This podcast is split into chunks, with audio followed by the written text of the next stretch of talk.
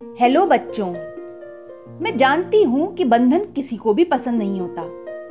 इस कोरोना संकट के समय आप सभी बहुत दुखी होंगे, क्योंकि खेलना, कूदना, उछलना, कूदना, ये बाल स्वभाव है। बच्चे अगर खेले नहीं, कूदे नहीं, घूमे नहीं, साइकिलिंग नहीं करें तो उन्हें आनंद नहीं आता। पर निराश होने की ज़रूरत नहीं। आइए, आज जो मैं आपको कहानी सुनाने जा रही हूँ वो कहानी इसी परिपेक्ष में है।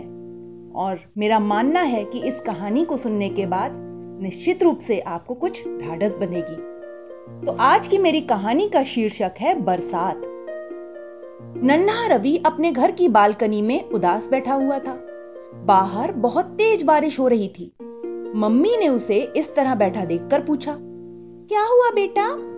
कितना अच्छा मौसम है और तुम इस तरह उदास क्यों बैठे हो? रवि रुआसा होकर बोला, मम्मा, हर साल मैं दोस्तों के साथ बरसात में खूब मस्ती करता था। हम कागज़ की नाव तैराते थे, फिर हम इन दिनों पिकनिक पर भी जाते थे। सब बंद हो गया है। ये बरसात मुझे बिल्कुल अच्छी नहीं लग रही है। मम्मी ने उसके सिर पर प्यार से हाथ फेरते हुए कहा, बेटा, माना हम इस सुहाने मौसम में घूम फिर नहीं पा रहे। तुम स्कूल नहीं जा पा रहे। ये भी माना कि बारिश का स्वागत करने का उत्साह मंद पड़ गया है। पर देखो तो जरा, कितनी सुंदर प्रकृति है। बरसात की बूंदों का स्पर्श पाकर पेड़ पौधे मुस्कुरा उठे हैं।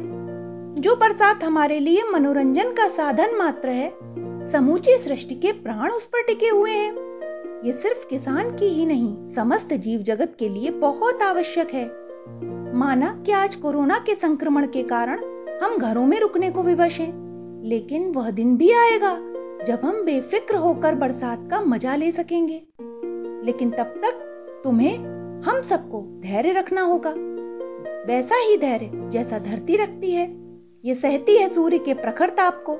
जलती है पर बिखरती नहीं, क्योंकि वह माँ है।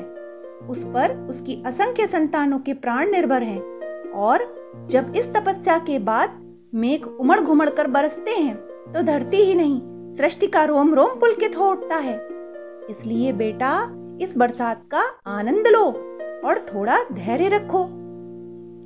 ये बरसात आज हमसे कह रही है कि एक दिन कोरोना खत्म होगा और हम सब फिर से मुस्कुराएँगे।